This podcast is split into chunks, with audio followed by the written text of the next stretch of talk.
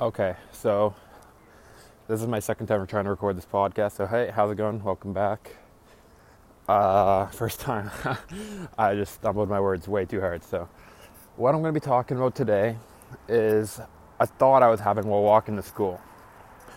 Um, I was thinking to myself, and what I started to think about was literally thinking itself. Okay, it was meta thinking, you could call it.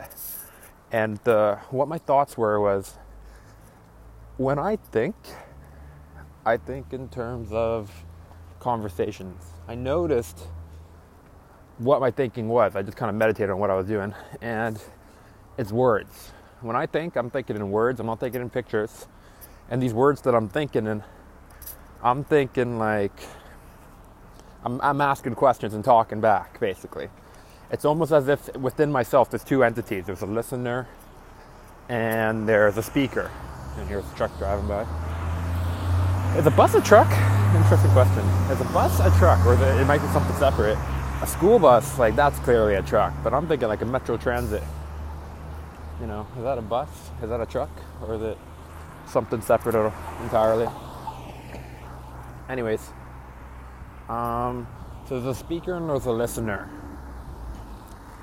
and I've noticed for myself, so I'll give a few examples, so I'll go this way. When I think, I'll say questions to myself. So, for example, you might do this yourself. Say you just mess something up. I'm gonna say, come on, man, like you, you can do better than that. I might say something like that. Uh, might, not, might not be the best self chatter to have in general, just saying it out loud now, but general concept there. Another example would be if I, there was like an obstacle in front of me, I say, "You'd have, you have to figure this problem out. Like, what do you do? You know what I mean? That would literally be a, a thought I have. And then if I had that thought, for example, how I would respond if I asked myself, you know, oh, you can figure out this problem. Like, you, what do you do? And I might say, well, what is the problem exactly? And then I would think, and my response to that question would be, well, what is the problem exactly?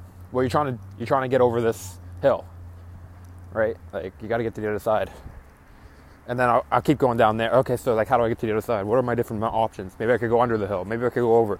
Maybe I could walk.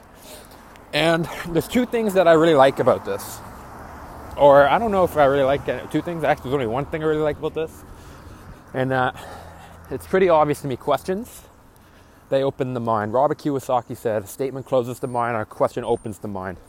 His rich dad used to ask questions. His poor dad used to say statements. His poor dad would say, that thing's too expensive. His rich dad would say, How can I afford it? You know, asking questions is letting you think, getting you mobile, getting you ready to go. um, the things I was thinking about in terms of thinking, though, I thought I might have been a little crazy. I was just thinking maybe this is some sort of coping mechanism. Like I, the way I, the way I was thinking, it was almost as if I was talking to somebody, but I was talking to myself. So I was just thinking maybe this is a way, because personally I'm a little bit more introverted maybe this is an activity that results of that uh, because I've talked to myself, so I don't need to talk to other people as much, or I don't like have it desire. But yeah, I don't know if that's a good thing or a bad thing, and I don't know if this was accurate or not. So that was just a thought I had. And there was something else too. Oh, yes. As I continued to think, there was another form of thinking I experienced rather than asking myself questions. I was reenacting events to happen in the future.